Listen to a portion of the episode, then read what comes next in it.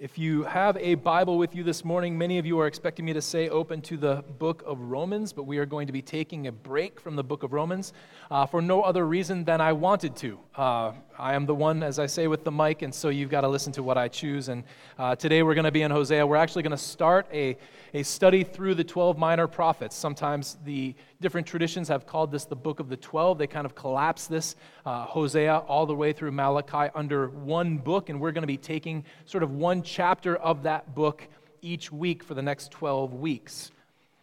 This is called the Book of the Twelve because these are the 12 minor prophets as opposed to the major prophets, which is also a bit misleading because the major prophets sound more important and the minor prophets sound less important, but that's not what we mean by it. Typically, we just mean that the major prophets are longer. Um, but if you look one page back at Daniel, you'll find that Daniel only has 12 chapters. Hosea's got 14, so things sometimes are just the way they are, and we just have to live with it. So who knows why uh, it is labeled the way that it is, but we will be looking at the entirety of the book of Hosea this morning. And as we go through the 12, we'll be basically going through and summarizing each of the books. Most of them we will be able to read in whole. Hosea, we cannot. I timed myself this week. It takes about 30 minutes to read out loud at my pace. It would take some of you more or less than that. I would suggest then, as we kind of summarize this book, you, you need to know that Hosea is a difficult book. It's hard to just run straight through the book of Hosea. So we're going to do a lot of sort of thematic work in summarizing the book of Hosea, which means we're going to be going forward and we're going to be going backwards and we're going to be going up the page and down the page and we'll be all over the place. So if you are a diligent note keeper, do me a favor. Write down the references. I will read what it says but don't try to flip through the book of Hosea, listen to what I'm saying, and get all the references at the same time. It might be a little bit confusing for you. Uh, stay with just writing down the references, and, and when we do read longer passages of Scripture, I will clue you in on that. As we begin our study then through the book of the 12, we begin with the first book, Hosea. Hosea was a prophet primarily to the northern kingdom, which we will talk about here in just a minute and he began his work right around 750 AD. We know this because of the kings that he lists at the beginning of his book as a way to sort of set the time. He doesn't have a year in mind because they didn't keep calendars like that back then, um, but we do, and we can pin this down to around 750 AD. When the people of God were taken out of Egypt, they were moved through the wilderness and into the promised land. And they were kind of broken up into 12 different groups, loosely associated, not fully associated, with the 12 sons of Jacob. They were called 12 tribes. Through these 12 tribes were each allotted a different section of land, and those tribes were then given one king from the tribe of Judah. Eventually, though, the kingdom split. The northern kingdom took up about 12 of those clans. The southern kingdom took on about two, principally Benjamin and Judah, which is where we get the name Jews from. The northern kingdom went by several different names. Sometimes it's the northern kingdom. Sometimes it's named after its capital, Samaria. Sometimes it goes by an important person in their midst, whether that would be Ephraim, which we will hear many times today, whether it's Jacob, whether it is the nation of Israel. So when you hear Ephraim in here, realize that it's referring to the northern kingdom, it's not referring to Judah, and it's referring to the, the people of Israel who belong to that kingdom. Hosea is prophesying in 750 about something that, although he does not know it, will happen in 722, some three decades or so later, when the people of Israel are actually exiled from their homeland by the Assyrian kingdom.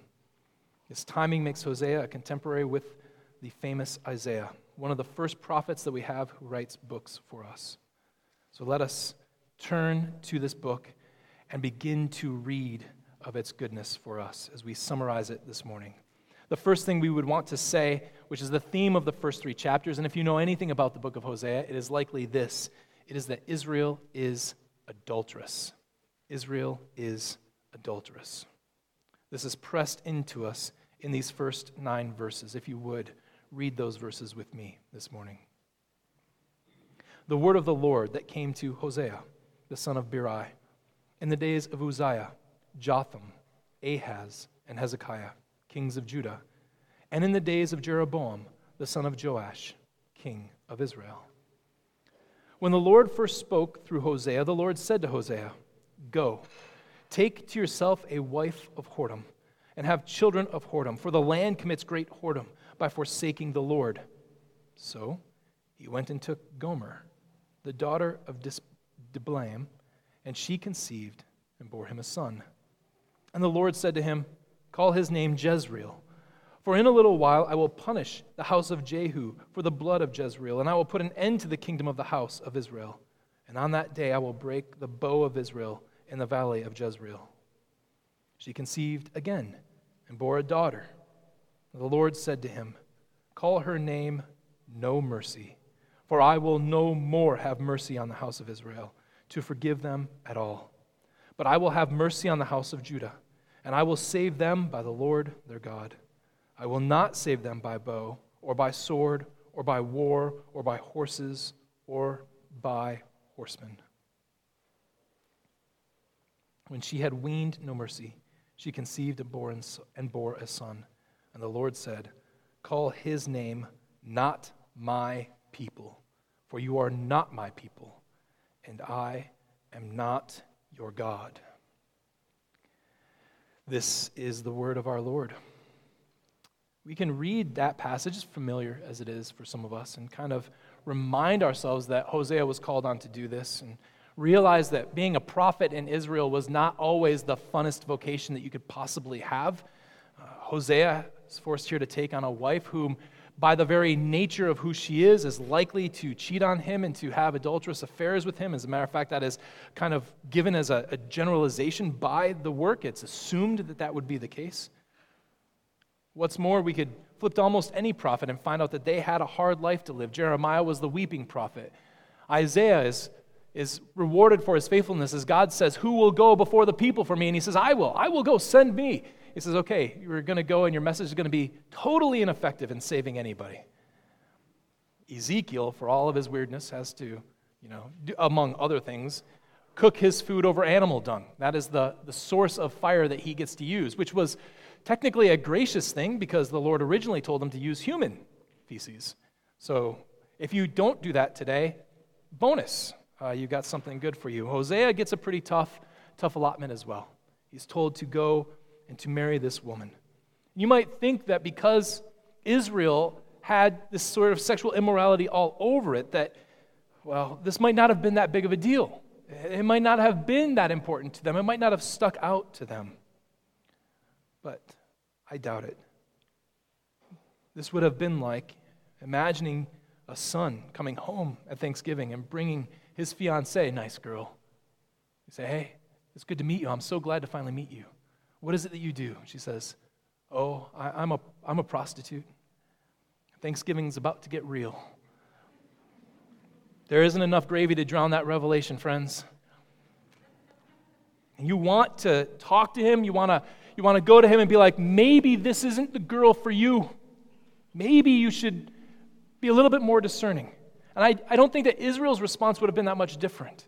There were girls who you marry, and there were girls who were prostitutes. And those two categories don't mix. They would have looked at Hosea and been like, Hosea, I don't think you understand the stupidity of what you're doing.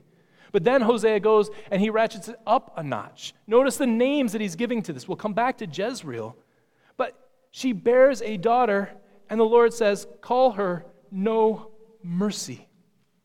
Lo Ruhamah which is actually kind of a pretty name, until you find out that it means no mercy, because God won't have mercy on his kids. So he gives birth to a child who is named No Mercy. His second son, he names Not My People. And you can almost hear the people of Israel looking at Hosea and saying, What do you mean to call your son not my people? The fact that he is your son is your. this is ridiculous, Hosea. This is stupid and ignorant. Why would you marry her and why would you name your children this? There's a disconnect between what Hosea is doing and what the culture probably and likely would expect. And that disconnection is precisely the point. Why would Israel expect that their unfaithfulness would be allowed before God? Why should they expect that God would simply put up with it? Why, with all their unfaithfulness, should they expect the Lord's mercy? Why, with all of their adultery, should they be called God's people? Hosea is living out the insanity of the relationship between the people of God and their God. And my assumption is that they would see it for the insanity that it is in Hosea and not in their own lives. Faithfulness, faithlessness to God is nothing less, friends, than foolishness and insanity. It is never reasonable. It is never acceptable. It is never something that is just gotten over. Just like no man in the world would just get over his wife committing adultery on him. Therefore, God will give them over to a fitting punishment. This is the main theme of the second chapter. Verses 7 through 13 say this She shall pursue her lovers, but not overtake them. She shall seek them, but she shall not find them. Then she will say, I will go and return to my first husband, for it was better for me then than now. She did not know that it was I who gave her the grain, the wine, and the oil, and who lavished on her silver and gold, which they used for Baal. Therefore, I will take back my grain in its time, and my wine in its season, and I will take away my wool and my flax, which were there to cover her nakedness. Now I will uncover her lewdness in the sight of her lovers, and no one shall rescue her out of my hand. And I will put an end to all her mirth, her feasts, her new moons, her Sabbaths, and all of her appointed feasts. And I will waste her vines and her fig trees, of which she said, These are my wages, which my lovers have given me. I will make them a forest, and the beasts of the field shall devour them, and I will punish her for the feast days of the Baals, when she turned, when she burned offerings to them, and adorned herself and her ring and her jewelry, and went after her lovers and forgot me, declares the Lord. Israel is guilty of grave adultery, turning from the one who has faithfully called them, turning from the one who has given them all good things. Everything that they have has been given to them by the Lord, and yet they claim, These gods have given them to me. You might ask, How did we get here? Hosea has blame to lay, and he lays it at the feet of the priests, which brings us to our second point. The priests are duplicitous. The priests are duplicitous. They are liars, they are fiends, they are thieves, they are blasphemers, they are duplicitous. They present themselves as though they are the priests of the Lord, but they do not know the Lord. They do not know his requirements. They do not know his commandments, and they do not faithfully present the Lord to his people. This is the main burden of chapters 4 and 5. And as we read the first 14 or so verses of chapter 4, I want you to listen to how often a lack of knowledge is brought up in this chapter. Priests were not just present in Israel in order to provide sacrifices. They weren't there just to lay animals down on grills. They weren't pitmasters. They were also there not only to provide sacrifices for the people of God, but to teach the people of God what those sacrifices meant to teach them the commands and the obligations of the people of God, to teach them, in short, about God, and they have failed. Hosea chapter 4. Hear the word of the Lord, O children of Israel. For the Lord has a controversy with the inhabitants of the land. There is no faithfulness or steadfast love, and no knowledge of God in the land. There is swearing, lying, murder, stealing, and committing adultery. They break all bounds, and bloodshed follows bloodshed. Therefore, the land mourns, and all who dwell in it languish, and also the beasts of the field, and the birds of the heavens, and even the fish of the sea are taken away. Yet let no one contend, let no one accuse, for it is with you my contention is, O priest. You shall stumble by day. The prophet also shall stumble with you by night, and I will destroy your mother. My people are destroyed for lack of knowledge. Because you have rejected knowledge, I reject you from being a priest to me. Since you have forgotten the law of your God, I will also forget your children. The more they increased, the more they sinned against me. I will change their glory into shame. They feed on the sin of my people. They are greedy for their iniquity. And it shall be like people, like priests. And I will punish them for their ways and repay them for their deeds. They shall eat but not be satisfied. They shall play the whore, but not multiply, because they have forsaken the Lord to cherish whoredom, wine, and new wine, which take away the understanding. My people inquire of a piece of wood, and their walking staff gives them oracles. For a spirit of whoredom has led them astray, and they have left their God to play the whore. They sacrifice on the tops of mountains and burn offerings on the hills under oak, poplar, terebinth, because their shade is good. Therefore, your daughters play the whore, and your brides commit adultery. I will not punish your daughters when they play the whore, nor your brides when they commit adultery. For the men themselves go aside with prostitutes and sacrifice with cult prostitutes. And a people without understanding shall come to ruin. People sin against God because they don't know God.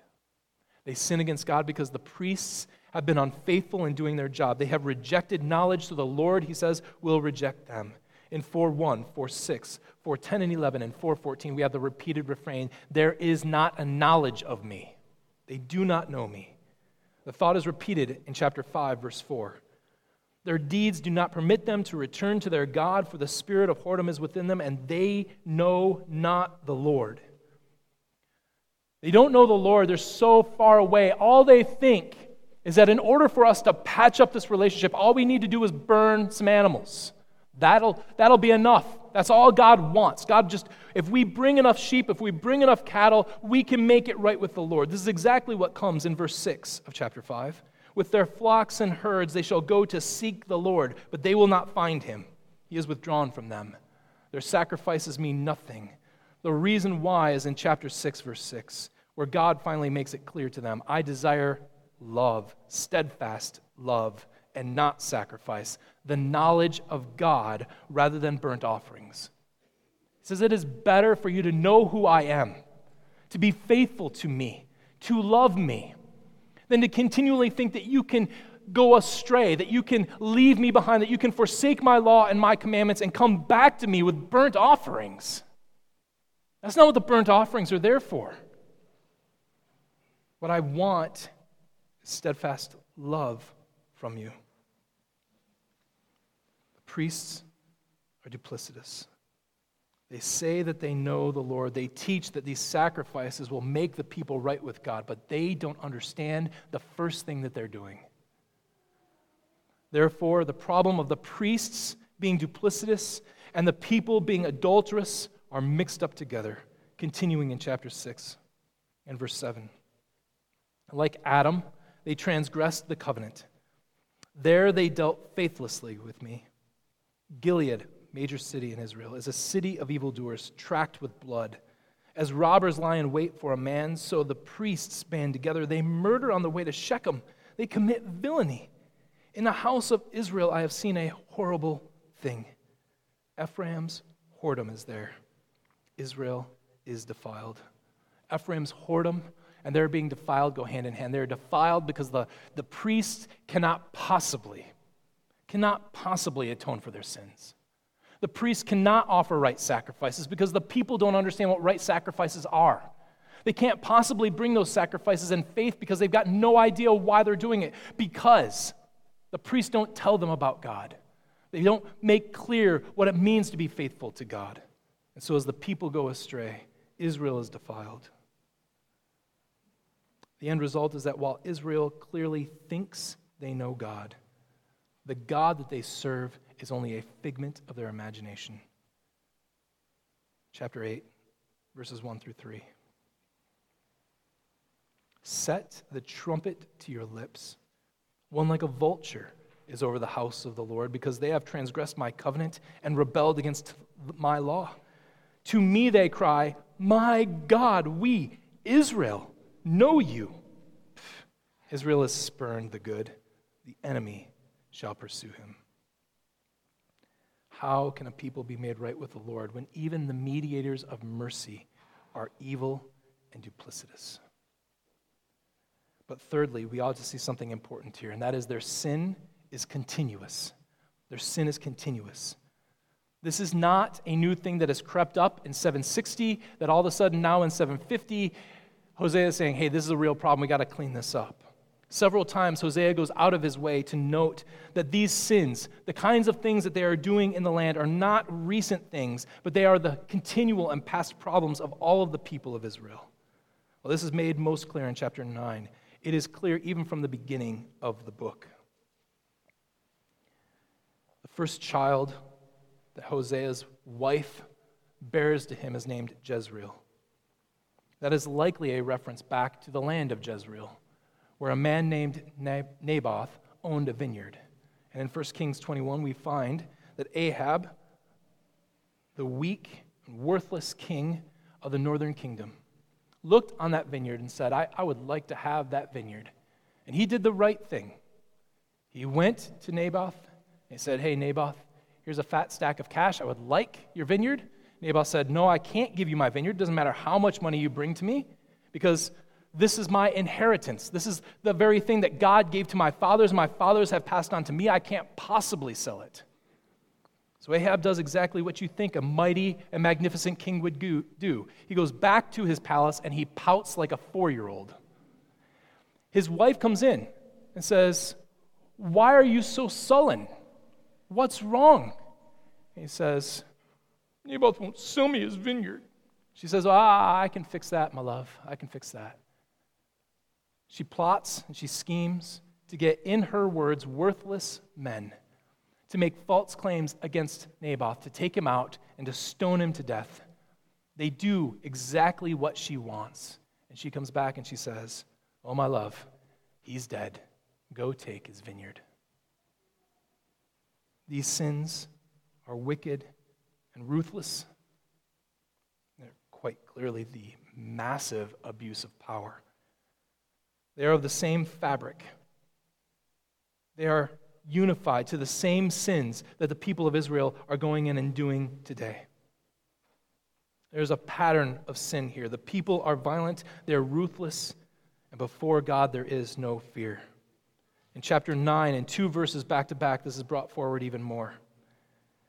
In verse 9 of chapter 9, we read this They have deeply corrupted themselves, as in the day of Gibeah. He will remember their iniquity, he will punish their sins. Gibeah is most famous for Judges 19. Priest, Levite, his concubine, his servant were, were traveling and they had to spend the night somewhere. Had the option of spending the night in a foreign city, in a city that was not controlled by Israelites, not controlled by Benjaminites, not controlled by the people of God. And they said, No, no, no, far be it from us to go to some pagan place. Let us go to Gibeah. Let us spend the night there. We can just sleep in the city center. Somebody finds them and says, No, you can't sleep in the city center. You got to come with me. Men come, pounding on the door, thinking that he would get raped. He sends out his concubine. The men of Gibeah rape her until she dies. He then cuts her body, desecrating her, and sends her to 12 tribes of Israel as a way of showing the evil that has been done against him.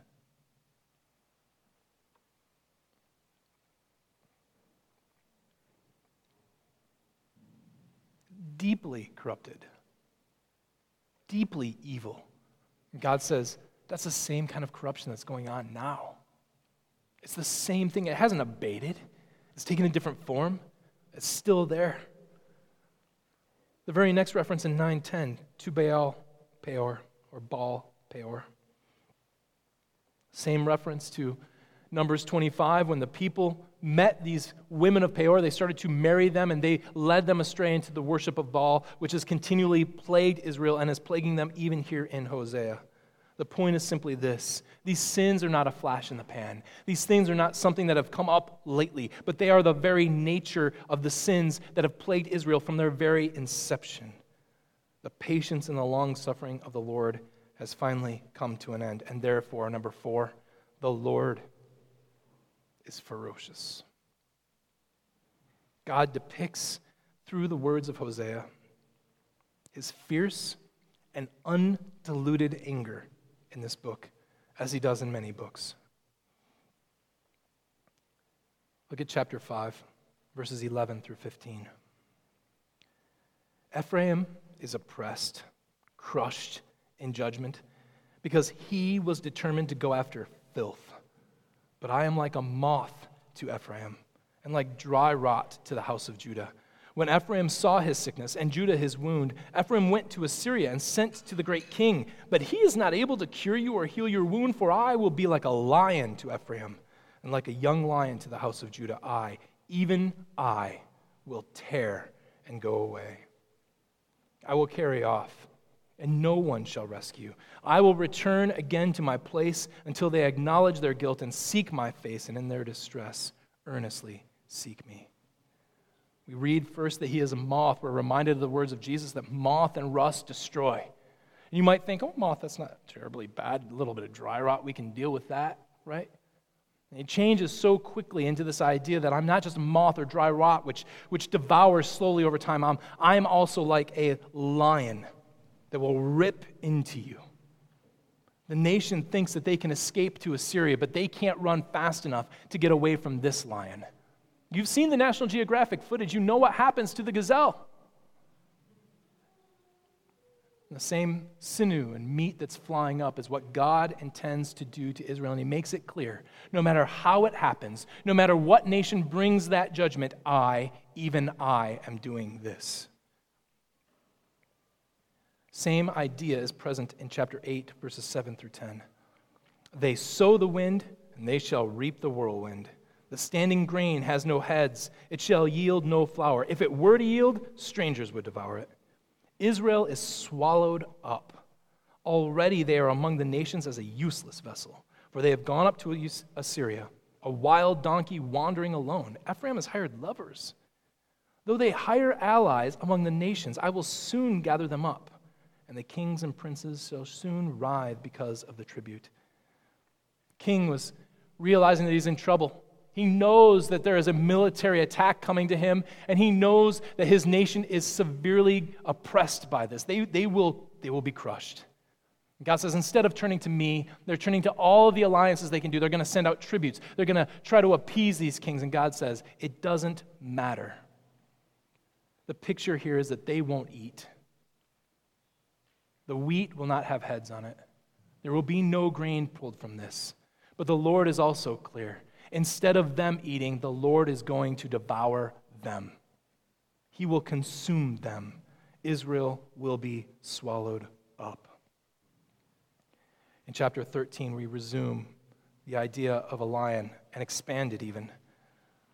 In verses 4 through 8, we read, I am the Lord your God from the land of Egypt. You know no God but me, and beside me there is no Savior. It was I who knew you in the wilderness, in the land of drought. But when they had grazed, they became full. And when they were full, their heart was lifted up. Therefore, they forgot me.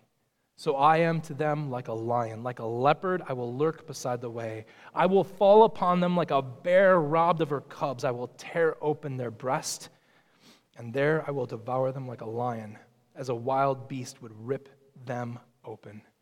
He says, You guys are like cattle. This is a, a, depiction that God has made of his people ever since they built the golden calf. They have become like the one that they have worshiped. They are stiff necked, they are hard to turn. And now he says, You're like cattle, you're easy pickings. Like a lion, like a leopard, like a bear, like a wild beast. Pick your animal. I'm coming after you, and I will devour you.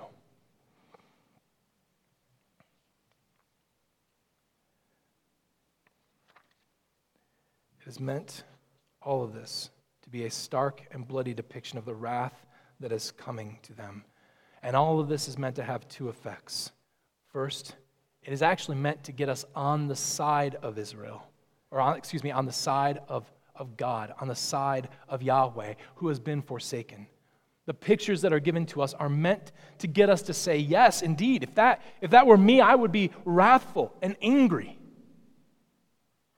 And it is also then to tell us the depth of God's frustration and anger and wrath. It is meant to be bloody, it is meant to be ugly, and it is meant to be horrendous because it can't be anything less than that. God has been cheated, slandered, forsaken, ignored, and rejected.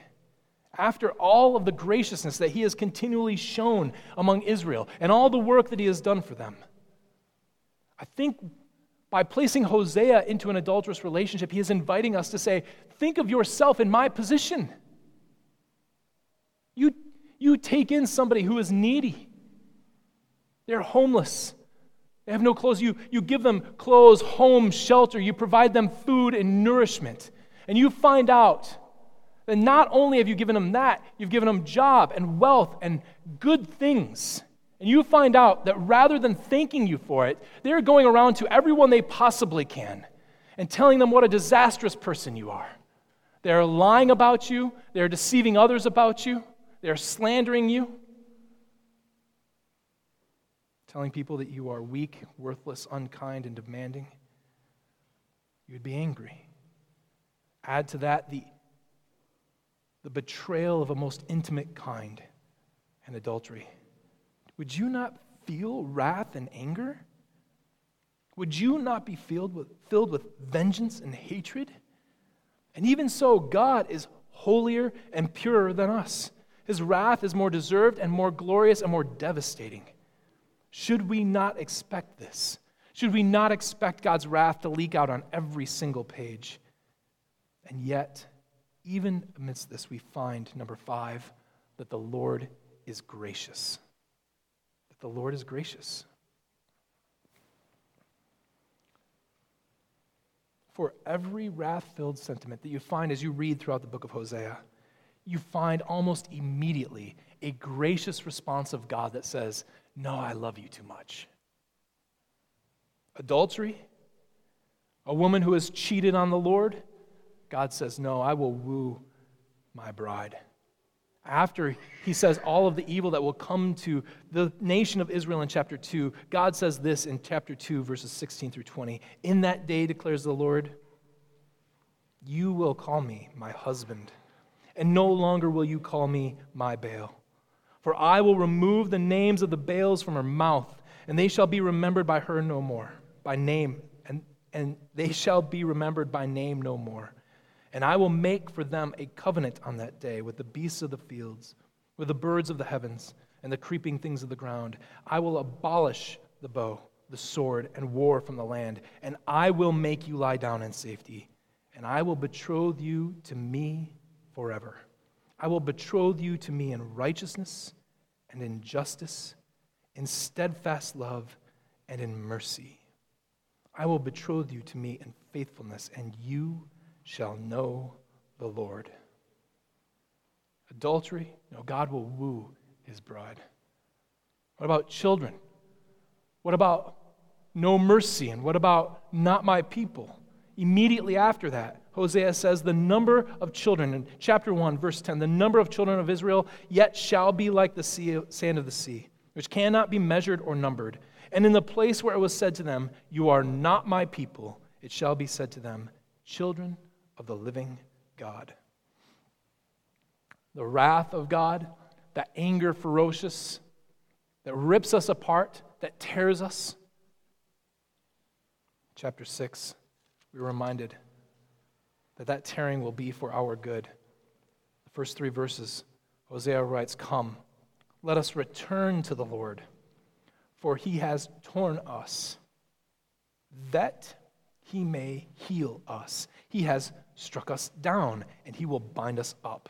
After two days, he will revive us, and on the third day, he will raise us up, that we may live before him. Let us know, let us press on to know the Lord.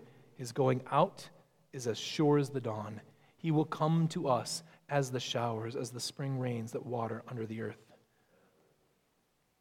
The very picture of our destruction becomes a picture of God healing us. What about those cows that graze, the cows that are easy fodder, those cows that are easy prey for the wild beasts and lions and bears and leopards? In chapter 10, God makes them reap good. Ephraim was a trained calf that loved to thresh, and I spared her fair neck. But I will put Ephraim to the yoke. Judah must plow, Jacob must harrow for himself. Sow for yourselves righteousness, reap steadfast love.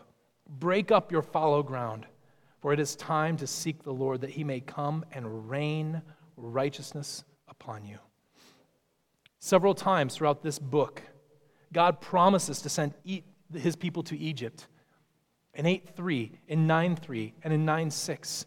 He says, I'm going to send you back to Egypt, whence you've come from. If you don't want to be my people, I will reverse time for you. I will send you back to Egypt. Before you were my people, before I called you out and made you a nation, I will send you back there. This is sitting in line with the promises of Deuteronomy and the curses of not following the law. As a matter of fact, if you were to read Deuteronomy 28 and compare it to much of Hosea, you will find a lot of ringing coincidences, which aren't actually coincidences. And there in Deuteronomy, verse 60 and 68 of that 28th chapter, God promises, I will send you to Egypt when you don't obey my covenant. He will send his people away. Yet, in chapter 11, verse 5, God says, They shall not return to the land of Egypt.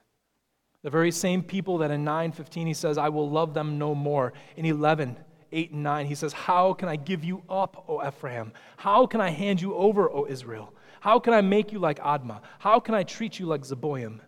My heart recoils within me. My compassion grows warm and tender. I will not execute my burning anger. I will not again destroy Ephraim, for I am God and not a man, the Holy One in your midst. I will not come in wrath. It is almost like Hosea saying, God's anger burns within him, and he wants to destroy the lot of you, but he, he just can't. He just he can't help but be gracious. And, and the point is not that he looks at all of the good things that you are. He looks at the beauty of who you are. And he looks at the, the quality of the people you are and, and, and how much adorable you are. Like some sort of pet. No, that's not the case. It is in the very nature of God that he is compassionate. It is the very nature of God to be merciful. His compassion is stupefying, his mercy seemingly unlimited. His grace is seen in every single judgment. How in the world are we supposed to keep those two things together?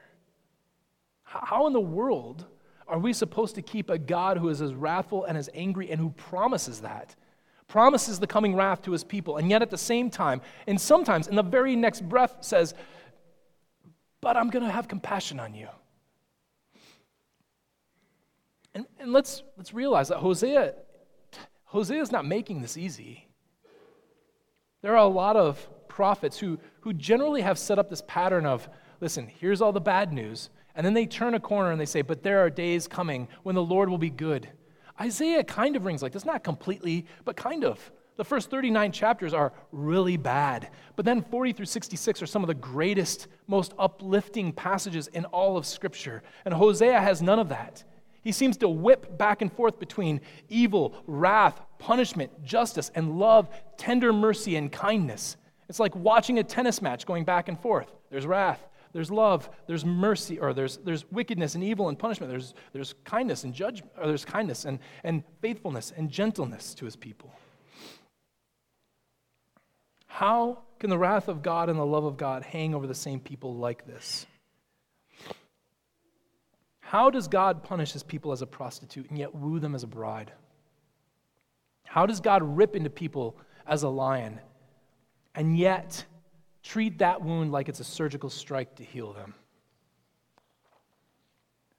How can God have mercy on his people and also hold them accountable? Can these things be held together? The answer, of course, is yes. Part of it is that from us in the New Testament, it has to be to not know the fear of the Lord, to not know his fierce wrath and anger, is to make light of sin. And treating sin lightly means that you are likely to continue in it. You are likely to think it's no big deal. It's just God forgives. We just need to go and say a prayer. We just need to make amends. We got to make it right. I can say a few words, and he's likely to just kind of forget the whole thing happened. Realize that, friends, doing that is less than taking burnt offerings to the Lord, which he has already rejected. We must see the weight of that. But to then view God as though he is mostly wrath and anger would put a weight on you that is unbearable. You would seek to do what is good and right and true before the Lord, no doubt, to avoid this kind of punishment. But the weight upon you would be unbearable. It would crush you, and it would crush you without compassion, and it would crush you without love.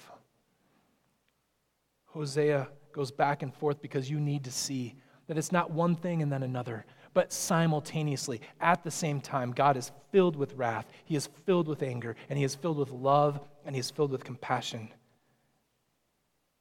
He is both. Sixthly, as we see that Jesus is marvelous. He's marvelous. The solution to these things, I think, is something beyond what Hosea actually writes of here. He seems to write in such a way that means for us to sit in the tension of what he has told us. He can't possibly know Jesus. He's not going to be born for another 750 years or so.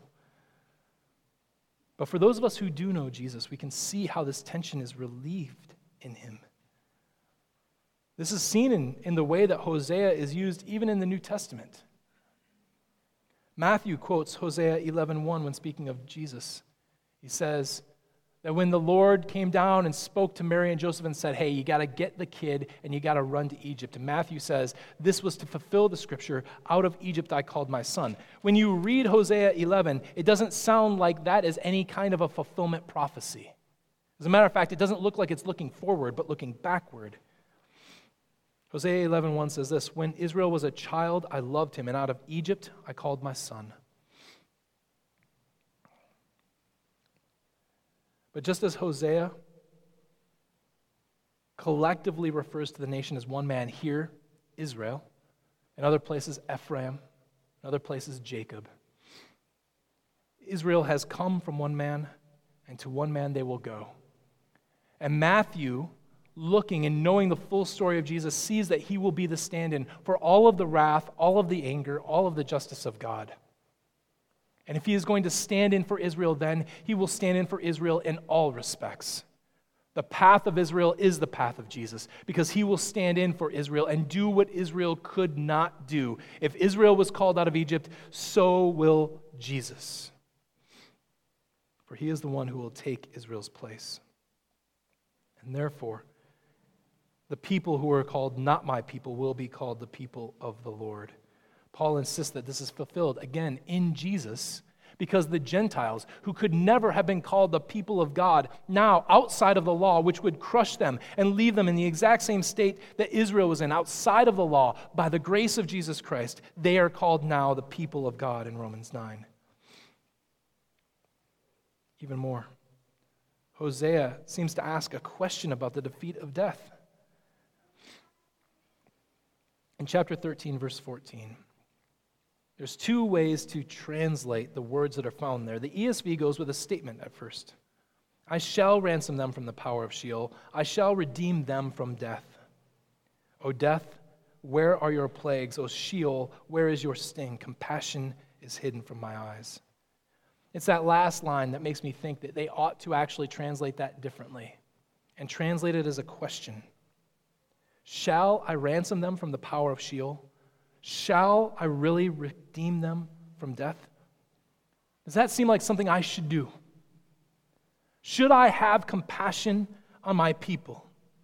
The point is not that Hosea wants us to wonder aloud about whether or not God will deliver his people, but to give us pause and think over the gratefulness, the greatness of that work. This is the very penalty that they deserve. This is what is coming to them. Should God not do that? Should God spare them from that? Will death truly lose its sting for them? And Paul resoundingly answers yes. Because the sting of death was felt not by them, but by Jesus. In Jesus, we have this tension relieved because in Jesus we have the wrath of God poured out. We have the anger and the ferociousness of God seen in his penalty and pursuit of his holy name, but we also have the great compassion and mercy, the great love with which he loved us, made clear and evident because on that cross he took the wrath that was due for us and dying in our stead gave us life instead. Jesus is marvelous. And what's more, when your son comes home at Thanksgiving and says, I want you to meet my fiance, she's a prostitute realize that that is precisely what Jesus does. Because when he goes to heaven and he comes back to the Father, he is preparing to purchase by his blood a bride who was just as adulterous and faithless as any prostitute ever was. People who have played the whore with the gods of this world with the lusts and the desires of this world, forsaking the commandments of the Lord for ease, for their own gain and their own pleasure. Hosea can only go out of his way to implore her to be faithful. Jesus is marvelous and he can make her faithful. These tensions between the great wrath and the loving kindness of the Lord are finally and only finally seen in the giving of Jesus on our behalf. He dies for our sins to both show and fulfill God's righteous wrath, and mysteriously, in the same man and in the same action, to also fulfill his loving plan for us. Yet that does mean one more thing for us. The seventh point is obvious because suffering is obvious and because I left it filled in for you. Though all of this is through grace, it is clear when you read through here that the suffering comes upon everybody. The lion rips and tears both the rejected and the redeemed. The same event means wrath, anger, and punishment for those whom God will reject, and grace, kindness, and even good for those whom God will redeem. How can this be? I think that it must be so. Their suffering must be obvious. How can God let a wayward people see the importance of having fidelity to Him? They're told by all the false priests that surround them, they're told by the culture that the reason why you have these good things, yes, is in part due to this God named Yahweh, but it's also due to this God named Molech and that Asherah pole and the way in which you offer this sacrifice, none of which God has allowed you to do. It is because you, you worship all these gods that, that you have all these blessings to you. How is God to correct that? Without taking away that which is good from them, so that they might know that good only comes from them only comes from the Lord. Listen to 10 1 and 2. Israel is a luxuriant vine that yields its fruit. The more his fruit increased, the more altars he built. As his country improved, he improved his pillars. Why? Because those sites of worship, which were not sites of worship to the Lord, increased all the more because they thought, this is what's doing it for us. How can God lead them back without taking that away? How can God heal the sickness that is within them without wounding them in this way? The nation is utterly confused about where their bounty has come from. Again in 212, God says that he will lay waste to Israel's vines and her fig trees, of which she said, These are my wages which my lovers have given me. Therefore, Israel must suffer to understand who their God is. It's just like what happened to their namesake Jacob. In 12, 2 through 6, we have this report of Jacob wrestling with God, fighting with God, leaving that interaction with, with a hip and a, that's out of socket and a limp that will travel with him forever. He needs to be reminded of who God is. That only ever comes through suffering. Prosperity gospel is nowhere found in Scripture, it's just not there. God never promises to do good things for you and to fulfill all your delights in the world. That's why, as Josh read just this morning in Ephesians 1, he says, You have every spiritual blessing in the heavenly places. It's waiting for you, but it's not here, so that you might never be confused as to where your good comes from. God will remind them of his provision. He will show them their faithfulness, not by giving them more, but by in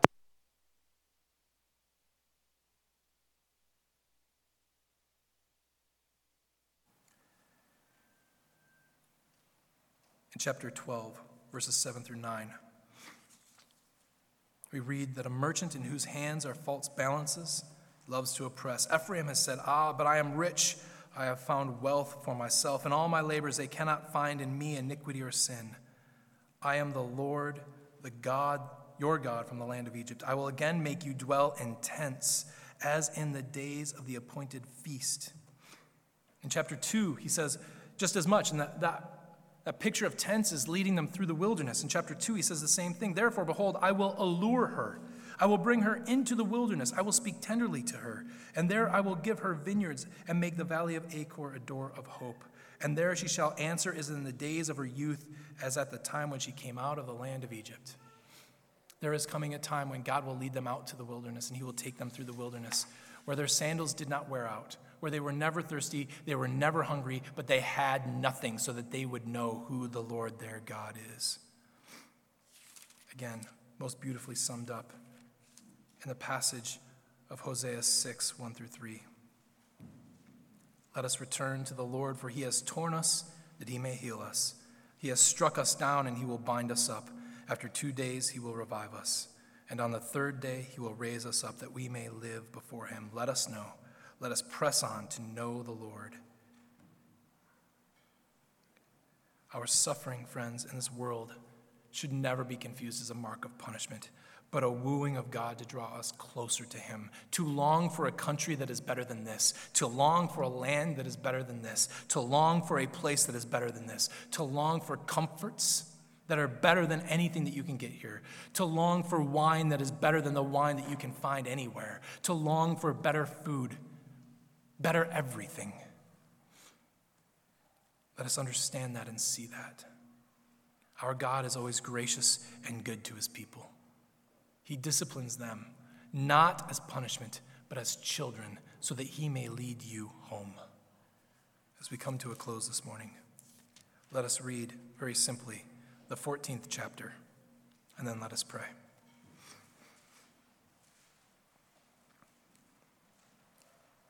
Return, O Israel, to the Lord your God, for you have stumbled because of your iniquity.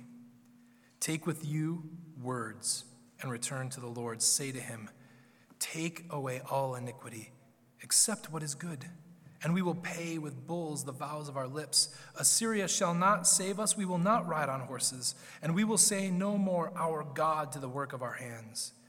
But in you the orphan finds mercy. I will heal their apostasy, I will love them freely. For my anger has turned from them. I will be like the dew to Israel. He shall blossom like the lily. He shall take root like the trees of Lebanon. His shoots shall spread out. His beauty shall be like the olive, and his fragrance like Lebanon. They shall return and dwell beneath my shadow, and they shall flourish like the grain. They shall blossom like the vine. Their fame shall be like the wine of Lebanon. O Ephraim, what have I to do with idols? It is I who answer and look after you. I am like an evergreen cypress from me comes your fruit. Whoever is wise, let him understand these things. Whoever is discerning, let him know them. For the ways of the Lord are right, and the upright walk in them, but transgressors stumble in them. Let us pray. Our Father, we know of your grace in Christ, and we know the good that is promised to us, good that even now we apprehend through faith and feel through the Spirit. Allow us to know your good even in your discipline, making us fit for the kingdom of heaven as you kindly treat us as the children we are. Thank you for your great promises, for being a God who is faithful to his word. For through Jesus, Israel is as numerous as the sand of the sea and the stars of the sky, none of which can be counted. May you be praised by your people for the great things that you have done for us. We ask all these things for our good and for your glory. Amen.